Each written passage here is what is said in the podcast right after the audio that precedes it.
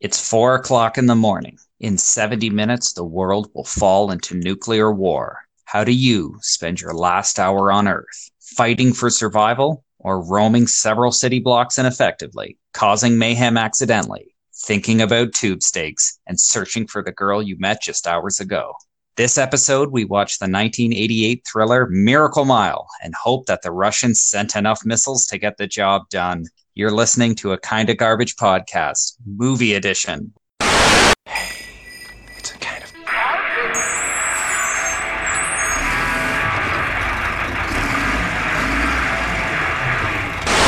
So, Adam, this movie, which came out in 1988, I saw it several years after it had came out, probably on a cable movie channel when I was much too young to understand what was going on. And I had not seen the start of the movie. I had only seen the last, let's say 20 to 25 minutes of it. And it confused the hell out of me and also scared the hell out of me. Now watching this movie, the present date, what did you think of Miracle Mile? Miracle Mile was anxiety riddled movie where I think you spend most of the time yelling at the TV, being like, "No, don't do this." It was it was a fun ride, but so frustrating at the same time. Just watching people act out what I guess what they think would be the positive thing to do in just a point where they believe the world's coming to an yeah, end. Yeah. So I kind of rediscovered this movie for myself when we were watching one of the Drive-In Delirium movies and they showed the trailer for it. And for about the first 30 seconds or the first, let's say, minute 30 seconds of the trailer, I kind of sat there going, this looks familiar. And then as soon as at the end of the trailer, I think it shows a helicopter, all I could remember was being 10 years old, probably watching this movie on cable while my mom and dad were like, Cody, it's bedtime. And I'm like, I'll go to bed as soon as this movie's over. The movie ends, and I just laid in bed with my eyes open, just thinking about my own mortality at a much, at a much too young age which I think is funny because if you ask anybody when they realize that they could die or that death is a thing, they can tell you. So this is your when, moment. I know exactly when my moment was. Let's hear it. When, when did you realize so that someday you're just gonna die? So it was um Fox 29 or Fox Kids had a a cartoon miniseries that I think was four episodes, so four Saturdays in a row, and it was called Red Planet, and it was about yeah. um this kid on Mars trying to I think unleash air on the planet, and he had this this little like alien like dog thing. And at the end of the series, the alien dog turns into like like a giraffe elephant creature that's like 200 years old and it's that creature is now telling the story because he can speak I guess telepathically to um all these people on the planet now that has air. It's like a new earth. And he's telling them he was telling the story of his friend and the the girl was just like or the girl boy, I can't remember, was like, "Oh, that's what my grandfather was doing or my great grandfather." And he's like, "Yeah." And then they just like look over at the the oh, tombstone oh, no. of the kid as an adult, and. and I, I I can't remember if I started crying when I was a little kid because that's when I realized, oh my god, he's dead, and that's when mortality, like when I realized, holy shit, he he's dead.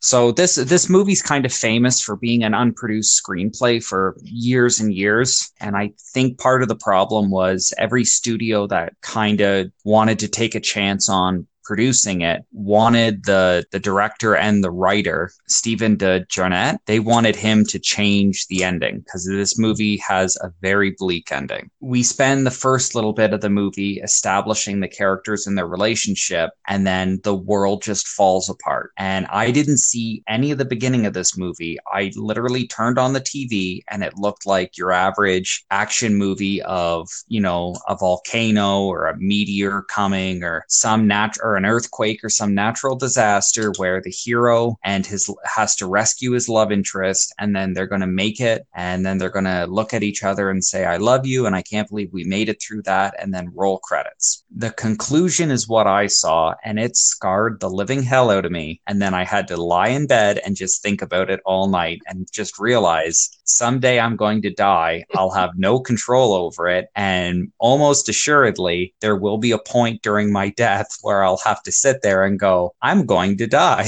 and it's, it, yeah, it's pretty scary. And uh, so upon rediscovering this movie, I was really excited to watch it. I was really excited for you to watch it. Um, and I'm really excited to talk about it because I think this movie holds up. I think this movie has a lot of interesting points to talk about. I'm I'm actually super surprised yeah. this movie hasn't been remade yet. And I'm sure somebody's looked into remaking it and it's like a remake development hell, but yeah, it's like the movie starts out, I guess, with an outdated evolution yeah. intro when they're showing the evolution of man from like microbes to fish to lizards. And I'm like, it, it didn't happen like that. Yeah, it, the movie starts off with our protagonist, Harry, who's a musician uh, visiting LA for a concert, uh, killing some time at a museum where he runs into Julie, who is a, a, waitress at a restaurant. And they kind of have one of those, they kind of have like a quick courtship where they kind of flirt with each other throughout the museum and they run into each other outside of the museum and realize that they have a lot in common and they both are kind of what they're looking for in another person at that moment and they they they fall fast and hard as they say. I honestly thought that he worked at the museum and she was a teacher yeah. on a field trip with the kids just from where they were in the yeah they kind yeah doesn't really there's a lot going on in that scene but basically they're just two separate visitors to a museum even though it is con- kind of confusing it does look like he's a museum worker and she's a school teacher they're not so they spend the day wandering wandering around uh, the Miracle Mile in Los Angeles, talking about you know their hopes and dreams and everything, and realizing that they're they're kind of might even be each other's soulmate. So they come up with the plan that at midnight, when she's done work at the diner she works at, he's going to come to the diner and take her out on a date, and they're going to have a proper date at midnight in Los Angeles. So he goes back to the hotel, falls asleep, sets his alarm, accidentally oversleeps Yes wakes up at about four in the morning and decide and realizes that he's overslept by hours. How in- how does his alarm not go off though? Because so that's normally when your alarm it could have been his alarm just didn't go off, or he just slept through his alarm, or his alarm broke, or anything. We get to really hammer home that this isn't his fault in any way. He's smoking a cigarette out of his hotel window and throws the butt away, and a crow picks it up and and then flies back to its nest, which is right on the power lines to the hotel, and then drops the cigarette butt in its nest, causing a small fire, which then trips out the power to the hotel. And because this is the 80s, his alarm clock is plugged into the wall. It and does. It looks like I don't think they realize that, like, yeah, there's back. been wind up alarm clocks for about 150 years up to this point, but his wind up alarm clock also needs to be plugged in to the uh, hotel's power. Shoutouts to the prop guys as well for putting the eggs yeah. in the nest. So as it's on fire, they're yeah. the chicks inside really hammer are going to be home. boiling. At this point, I have seen the end of the movie, so I know what's coming. You don't. I have no idea how the rest of this movie plays out. So it's almost comical how fast they fall in love and how fast their first date is already going to hell. I'm starting to think in my mind, maybe that's what this movie is, is it's just a series of, un- of unfortunate events of them trying to like find each other. And there's always going to be a really convoluted uh, problem that keeps them separated. As in, uh, all right. So he oversleeps. He realizes he doesn't know where this girl lives, doesn't know where, uh, he doesn't have her phone number. He knows the area in which she lives and which she works. Uh, and the reason he knows the area is when they're hanging out during the day, her and her grandfather go to see his concert. And after the concert, the grandfather asks if they would like to join him in a delicious tube steak. Oh, uh, can I buy you kids a tube steak? Not for me. Well, yeah, sure. Which is, yeah, ridiculous. So he doesn't know her phone number. He doesn't know where she lives. All he knows is she works at this diner. So he goes to the diner at four o'clock in the morning and tries to convince her coworkers to let him know where she lives. And they're not really being cooperative. The one waitress knows he stood her up, and then everyone else thinks he might just be a random creep looking for a, a girl's address. So he's wandering around outside the diner, and this is where the movie really picks up. Pay payphone outside the diner rings. He answers it. A frantic man starts spilling dialogue to progress the plot there's nuclear missiles coming and this is the big one and there's no stopping it and it's time to enact code whatever and and and all this you know military jargon speak so he realizes that the man on the other end of the phone is calling the wrong phone number and he's telling the wrong person this information so he goes inside shares the information with the rest of the people inside the diner to which they basically come into agreement that this doesn't sound like a prank phone call it sounds like they are the first people they're the first people at four o'clock in the morning that are awake in downtown los angeles and they're the first people who know the information information that Los Angeles is about to be nuked off the face of the earth. As he's entering the diner to warn everybody, he smashes his face off the door. and as he goes back in to get his eggs, his nose is bleeding all over his food, which is fucking gross.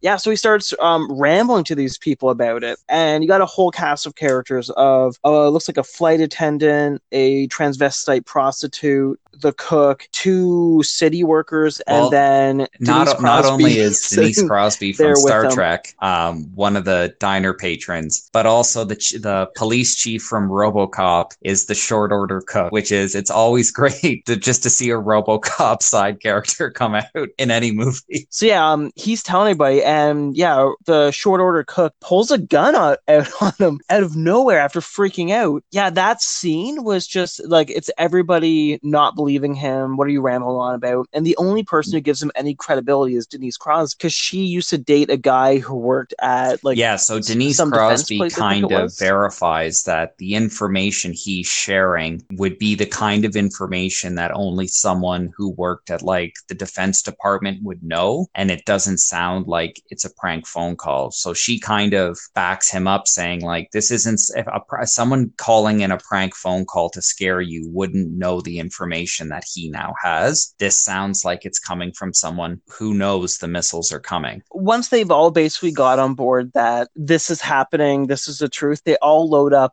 I I almost want to say an ice cream truck. Yeah, it's um yeah, it's it a like a, truck, a like a truck, like yeah. a street meat truck. Yeah, so they all loaded up. Thank God Denise Crosby has um, a 1980s Zach Morris cell phone with her, so she can call all the important people to let them know to get on top of this building to be airlifted to. Uh, uh yeah, she Nevada. She's, she's basically saying that there's there's government precautions that were set up that in case this happens, there was going to be areas in the city used as evacuation points. So her plan plan is to try to get these people to an airport as soon as they can to get out of Los Angeles so when she's making the calls, I think it was uh, three of the five like senators, like important people she knows, have already been evacuated. Yeah. So that adds more credibility to the claims. Harry really needs to go get uh, Julie because he's fallen in love with her. So that's where the descent into madness really begins, where the driver of the truck won't stop for two seconds just to let him out. So he has to jump out of the the moving truck on a turnpike, breaking his glasses and smacking his face off of the yeah, he kind of divider. Yeah, right? so he jumps out, kind of gets a case of road rash on his face, and he's now passed out basically on a highway on ramp, which is crazy because two uh, bikers almost like run him over, just pass him, don't yeah. even stop. Which holy shit!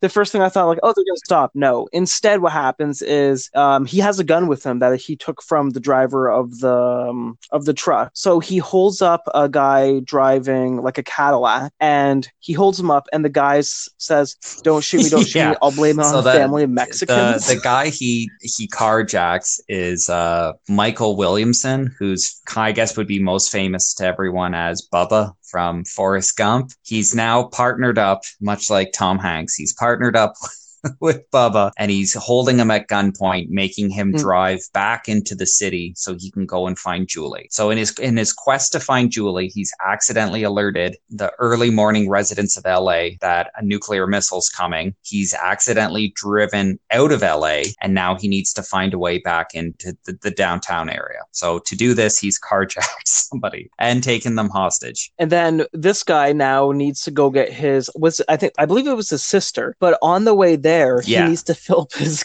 car with gas. So they pull into they pull into a taxi stop, which it's a gas station just for taxis. And I think this is the point of the movie where it really descends into all out chaos and madness and it just starts it, it just picks up every every yeah, scene after so this something more insane. They go happens. to get gas. So everything it's four in the morning, everything's closed. So they stop at a taxi cab depot to steal gas. There is a man still at work or a man who's just started work. So he comes out with a shotgun and stops them thinking that they're robbers. So Wilson, the man carjacked, offers to give him money for the gas and he lets him know that Harry will give him $50 for like one tank of gas. And he says, just let us fill up. We'll give you, I'll give you 20. Harry will give you 50. So that's $70 for a tank of gas and just like, just let us go. So as they're making the deal, a police car drives by and sees the man with the the gun. So the guy working at the cab goes, I can't like this gun's unregistered. If the cops come in here, I'm going to go to jail for 10 years. To which Wilson says, My car trunk is full of stolen stereos. If the cops come in here, I'm going to go to jail for 20 years. Now things are really interesting because no matter what happens, they cannot let the cop, neither of them really know or believe that a nuclear war is coming, but they cannot be arrested. So that's the point where Wilson tells the cops as they're um, telling the gas attendant to get on the ground, drop his weapon. Wilson's like, I work here. he was trying to rob me. That gentleman, Harry, is just trying to buy gas. And then for some odd reason, Wilson just takes the gas pump and just hoses down both police officers. And the female police officer, she must have been in shock, but she raises her gun, shoots in the air, and clearly the spark just lights her up. And then her partner, for some reason, goes closer to her. He lights yeah, up. Some, they both fall on the ground. They're on There's some amazing uh, stunts in this. Uh, a double man on fire, which is always good. They they're both lit up, laying on the ground. That's when there's an explosion. They steal the cop car. He knows where Julie lives. During his escape from the exploding gas station, he picks up Wilson again and they drive to Julie's apartment, to which Harry says, I'm going to run upstairs and get Julie. And Wilson says, My sister lives, you know, at the opposite end of the block. I'm going to go pick up my sister and we'll meet back here. So they, they have some, now there's some, something of a plan, something resembling a plan to escape. So Harry goes upstairs to get get Julie, breaks into her apartment where her mo- mother lived. Mother pulls out a shotgun. Harry's like, "Hey, I need to grab Julie." She kind he kind of tells her, "Like the, the world's gonna end. We have to go downstairs." So he goes into Julie's bedroom, but the mother warns her, like, "She's dead to the world until yeah." Morning she took a Valium because she, took, was, she Valium? was upset about being Valium? stood up. For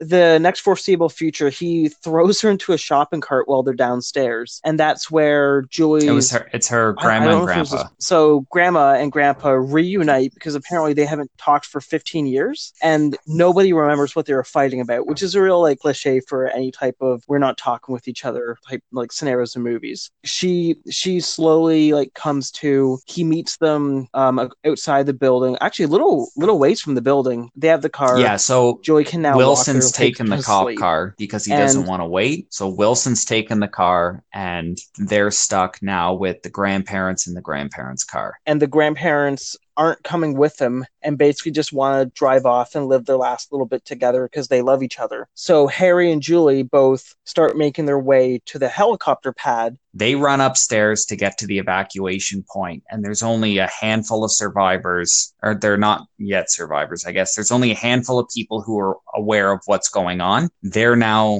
up on the rooftop of this federal building waiting for a helicopter to take them to safety. So while they're upstairs, they realize that the helicopter's there the supplies are there, the people being evacuated are there, but there's no helicopter pilot. Harry kind of takes charge and says, I need to go find a helicopter pilot right now. So one of the survivors gives him a big fat wad of cash and says, There you go, do what you got to do. So he leaves Julie upstairs and he goes downstairs to roam the streets looking for a helicopter pilot. At this point now, it's probably like 4:30 or maybe 4:45 in the morning, so they only have about about half an hour left. So the streets are completely deserted. The sun's still down. He's the only person up running around the streets of LA. He notices that there's a 24 hour gym open. So he runs inside the gym with his handgun and kind of starts frantically waving it around, asking if anyone in the gym knows how to fly a helicopter. To which we're now introduced to an interesting set of characters we're introduced to the character of Powerlifter and Powerlifter's partner, Leslie. So the Powerlifter, who's played by uh, Brian Thompson, who's been in a bunch of action and science fiction movies. He was in The X Files. I think he, he played, has a face that you remember. Let's just say that. He played Shao Kahn in like the second Mortal Kombat movie. Definitely, he has an interesting yes, face. He he's he's definitely a that guy actor. So it's it's him lifting weights, saying, "I know how to fly a helicopter." helicopter. Harry gives him all the money, to which he kind of realizes like maybe Harry isn't crazy. Maybe, you know, maybe Harry's like, it's true, something is happening, and Harry's the only one who knows what's going on. So he kind of sobers up, being like, wait a minute, you're serious. So he says, let me go get Leslie. So he runs into the one of the, the gym rooms and he whistles and says, Leslie, come here, babe. To which I don't know how to describe Leslie other than a twink. That's the word I was thinking of. Like, how can you describe it without being like, I won't say offensive, but like just a, a boy about oh yeah, like shorter than him, half his like size, a very. I'm like, I don't even want to say effeminate, just like a very slender, thin, boyish man who's his partner. So they hold hands, and the power lifter character says, "Do you have a problem with this?" And Harry's like, "Nope." So they they run out into the streets. So while they're running out onto the streets, Harry sees that Julie has left the rooftop of the building and is also looking for a helicopter pilot. So Harry runs up to try to get Julie's attention. In getting her attention, police car comes careening over like the, the median of the road and crashes into a mall. When I looked at my notes, I had Old People Reunite, No Pilot Looking for Pilot, Muscle Man yes. with Boyfriend, Black Eye Crashes so in the Mall. Now, and those were the beats. Wilson in the cop car that him and Harry stole. And it looks, it, it, I liked it. it. It's basically establishing that, like, while Julie and Harry were having like a whole bunch of,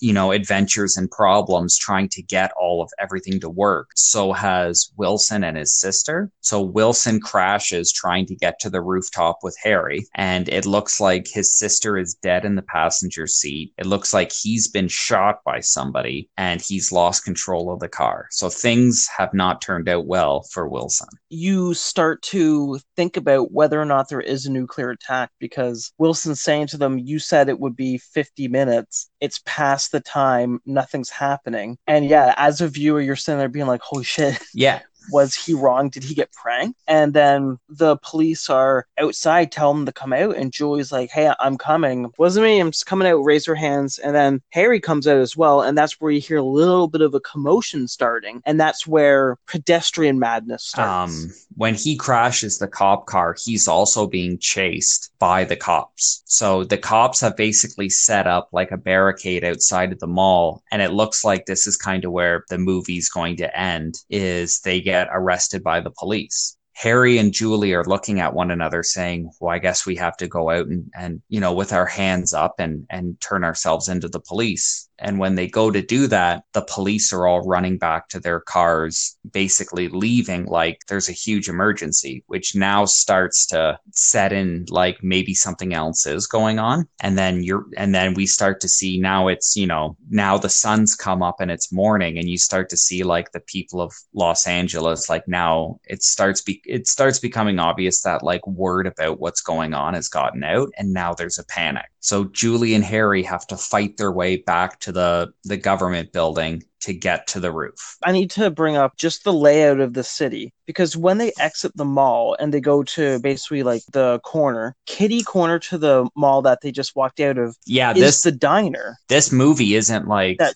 like this is not at. one of those movies where it's like we need to get to the other, like we need to get to you know a certain area in Los Angeles within 20 minutes. Like this movie is literally he finds out about the nuclear attack and all he really needs to do is cross the street and go to the roof of a building and he's rescued. That's all he has to do. Like he's already at the evacuation point. All of the which begs the question: Why were the people in the truck driving so far away? I, when, I don't know. They were. I don't like, did they Have to go pick I think up? they were going because I was like, the buildings, the buildings right there. It's right. It's like right across the mall, the diner, and the building with the helipad are all within th- the same I block. think the idea so like, was they, they have away? what was it, seventy minutes or sixty minutes? So I think they all feel like I have enough time to do one thing before we get to the helicopter. So like I think they're all like I have exactly enough time to get one person and then rescue them. So they're all kind of trying to think of you know what I mean. That was the only thing I was confused about. Where the three of the spots in the movie were like right next to each other, and even yeah, that that was the only thing that didn't make sense because while they're um in the the panic streets where he's looking at the TV, the news report, and he jumps on a man's car, and the guy starts shooting through the roof. He's crawling on the ground, and this is um right near the mall, and he falls into a sewer, which then he pops up through the grate yeah. inside the so, hotel that has the hell. I don't. It's, it's a hotel it. or a bank or something. It, it's it's just a big skyscraper in in the area. Yeah, so he's he literally just needs to get to the other side of the block. But now, you know, uh, people are running down the street. Cars have caused a massive, tra- like, there's a huge traffic jam. He can hardly get anywhere. People are fighting each other. There's people uh, having sex up against buildings. I don't know if you noticed that. Yeah, like, there, it's complete anarchy. No, like, the, I, I the, didn't even see Everything they said was going to happen is now happening. Like, now it's impossible to get out of the city. There's too much of a panic. There's nothing they can do. So he's literally now crawling through a sewer just to get like 50 yards to where he needs to go. Like that's how bad things are going. When he does enter the the building, he hits the button to go up the elevator. There's a man dead on the ground. As he's entering the elevator, Julie is exiting the other elevator right beside it, and right away, like you can see her coming out, and it's just me being like, she's right there. Like I yelled at the TV. I was like, it was frustrating, but then the door's about to close, and then he sees yeah, her, and so then they, they stop it, and then they reunite yeah, night. Like the the whole second half of this movie is them looking for someone or looking for each other and then getting separated or losing that person. Like it's it and it is fr- you're right. Like it's frustrating to watch because you're looking at it going like stop, just stay where you are. Like stop wandering around. So this basically leads into the the cli- would you say yeah, the so climax this is this is basically the, the point the of the movie time? where I started watching when I was younger where yeah, I, I guess you, it you is the last 5 minutes. at the last five minutes. yeah, maybe I saw maybe I saw a bit of yeah. the anarchy on the street. Like it, I did not see much about this movie, but like the part I saw is is is definitely the most important part of the movie, and it's the part that like stuck in my head for like years. So Harry and Julie now take the elevator back up to the rooftop where the helicopter is gone. So they are now downtown Los Angeles on top of a, a, big building's roof stranded. One of the other evacuees has basically just decided to get drunk and do drugs and like hang out on the roof and like just wait to see what happens because he also doesn't think the helicopter's coming back. So he's kind of given up and it's not really helping the situation between Harry and Julie, who are now thinking this is it, they're going to die on the roof.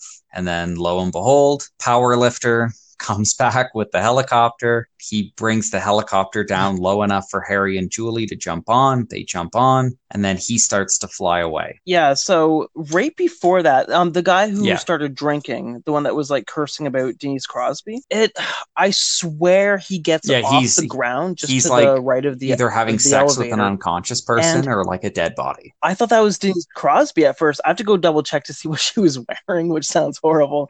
But I'm like, is he? Did he kill her? Did he rape her? It's like, oh no. But they they didn't lead into that. I was super concerned, but th- yeah. they never went into depth of that actual moment. But yeah, like you were saying, they jump on the helicopter, which that moment they either had an actual helicopter because you could see once they got on it, it dips. So they yeah. either had an actual helicopter going or it was one like on a pole, which that's what I assume it would probably be. So um lifter, he's like, I got you guys. I came back and he has yeah bullet holes in his which, chest. This like, is something bleeding. that I he's really, really like. Uh, like, I got this. This is something I like about this movie is every time time a character like disappears and then comes back, it like clearly shows that like they have had their own thing going on. Like no one comes back and goes like, "Oh, hey, there you guys are. I was waiting for you." Like everyone who comes back literally looks like they just crawled through a world war to get back there. Like everyone comes back in like terrible condition. As he's airlifting them, you see um what like three I think it's three rockets shooting in the air, which right at that point you're like holy shit, either nukes were actually coming or Harry created such hysteria over everyone in the city that they've now launched missiles for no reason. And they don't really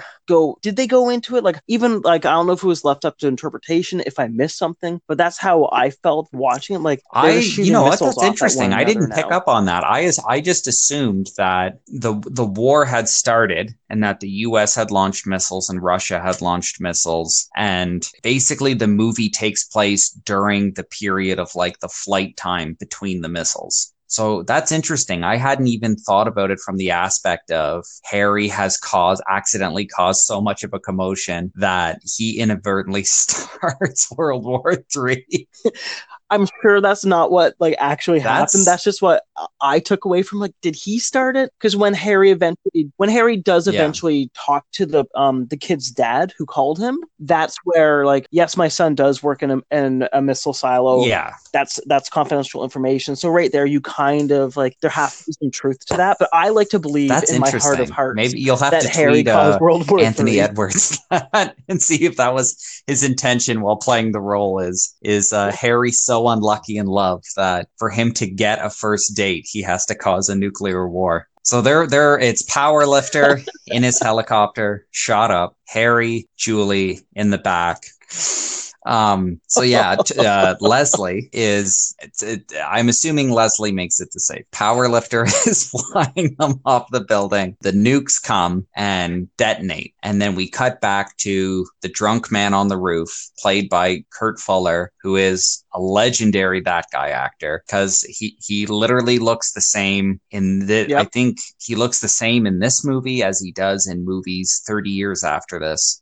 He's pretty recognizable. He's on the roof, drunk and high. And during the special, this movie has terrible special effects, by the way. Well, well, the special effects really come into play when the nukes detonate and they look awful. There's I couldn't. I, I rewatched it a few times, but there's a scene where he's on the roof, the nukes go off, and he says something like, "Oh baby, this is it," and then he puts his hands over his eyes, but it looks like he has marshmallows in between his fingers, and I think it's.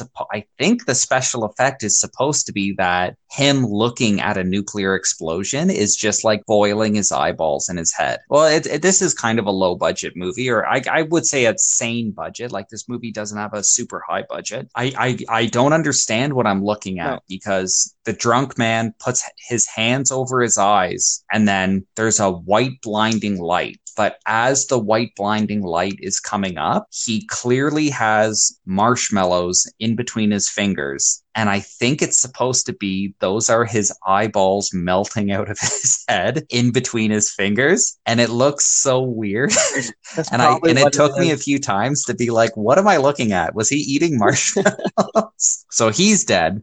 The helicopter is now hit by the explosion and it loses control and it crashes into the La Brea tar pits where the movie starts. Yeah, where the movie that's where the movie starts at the museum by the tar pits. Yeah, yeah. When they they were going down towards. I was like, oh, it's the tar pits. No, but then I'm looking I'm like, that's a pool. Like it's it's not tar, but like it, it might be black water at that point when they when they go down into So they crash into the tar pit and they start sinking. So as they're sinking, there's minutes left in the runtime of this movie. So you think you think how do they get out of this one? Yeah. So and they drown. They look at each other. Julie says, Powerlifter is dead. Powerlifter has not sur- don't I we can only hope Leslie never finds out. Powerlifter has not survived the initial crash. There the helicopter is now basically sunk to the bottom of the tar pit and they are now just looking at each other inside the trapped air bubble inside the helicopter as it's filling up. Julie wants to escape and Harry says, "Well, like why why do you even want to escape? Like even if you make it to the surface, it's a nuclear explosion on the surface. Like you're going to die the second you make it to the surface. Why don't we just stay down? Why don't we just stay down here and die? So what got me though is uh, as they're sinking, Harry says to her, "Just think, in ten thousand years, all the heat will turn our bodies into diamonds and then someone will find us in like a million years and we'll just be diamonds and then she goes diamonds and then he goes diamonds and then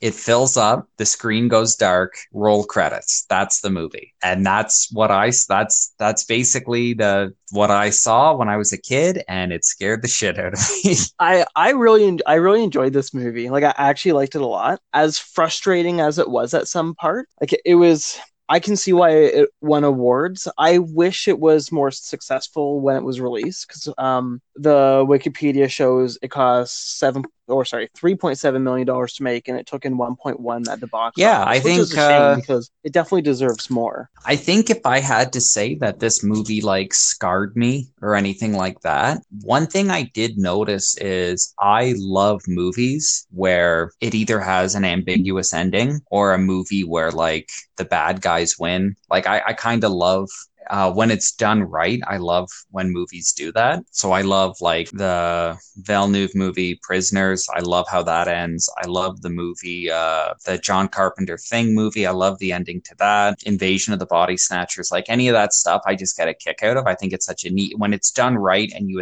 and you try to set up that it is kind of a traditional action adventure movie, and then like everything just does go to shit at the end. I think it's I think that's great. And when it's done great, it's it's amazing. Like I I hate the movie uh the third Terminator movie, how that movie ends with them like realizing yeah. there's no changing the future, that like nuclear war is going to happen no matter what. They just have to put themselves in a situation where they'll be prepared for it. The eh, that movie sucks, but the last five minutes of that movie is incredible. Like the last five minutes of that movie is is absolutely amazing. And I think maybe inadvertently without without realizing it, I think this movie might have been like what stuck that in my mind. Like, you know what I mean? Like kind of where I I got a love for that for me to rank this movie, I would probably rank this. I think this might be the best movie I've seen yet. Miracle Mile is now your number one, followed by Fair Game, The Shadow, Jaws 3, Far Cry, Comic Book Villains, Dead yes. Weekend, Bodily Harm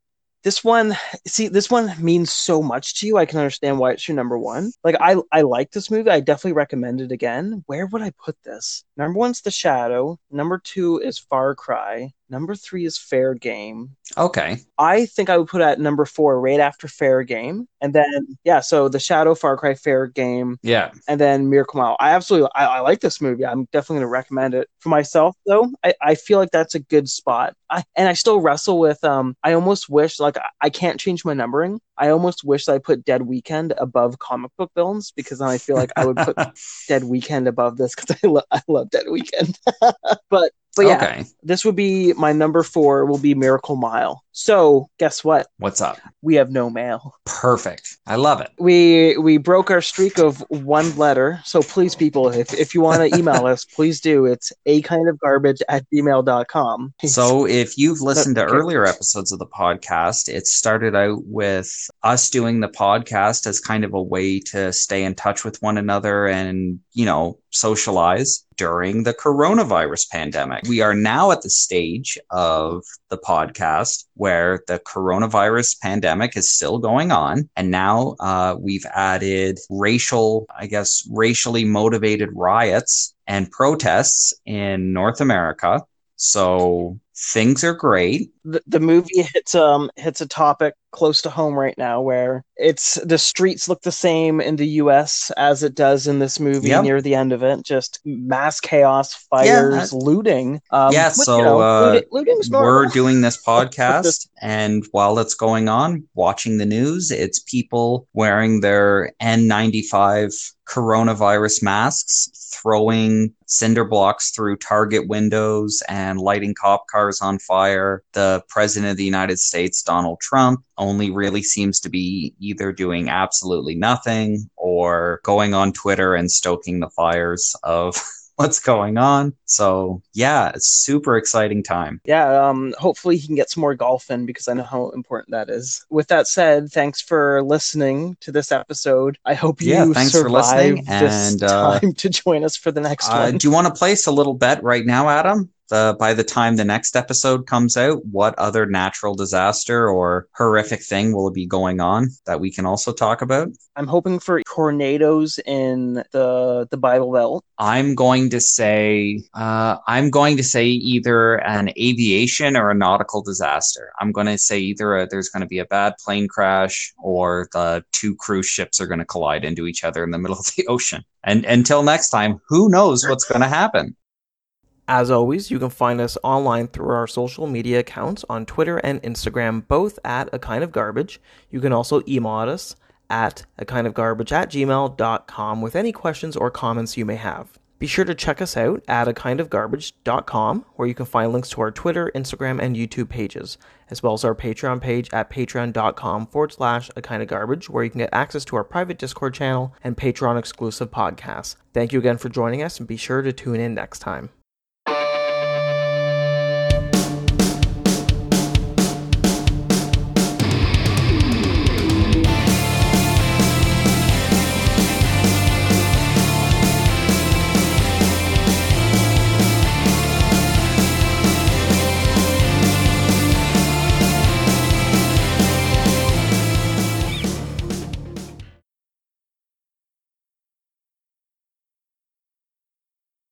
So I think this episode is coming out after we did our first Patreon episode, which as of this recording, nobody's going to hear because the we I don't think we have a Patreon at that level for the um for the for the bonus podcast, which is fine. But um, I guess in here we can share what I think the two uh, upcoming oh, Patreon man. episodes are. Do you remember? Yeah, I remember. We just did one. What was it?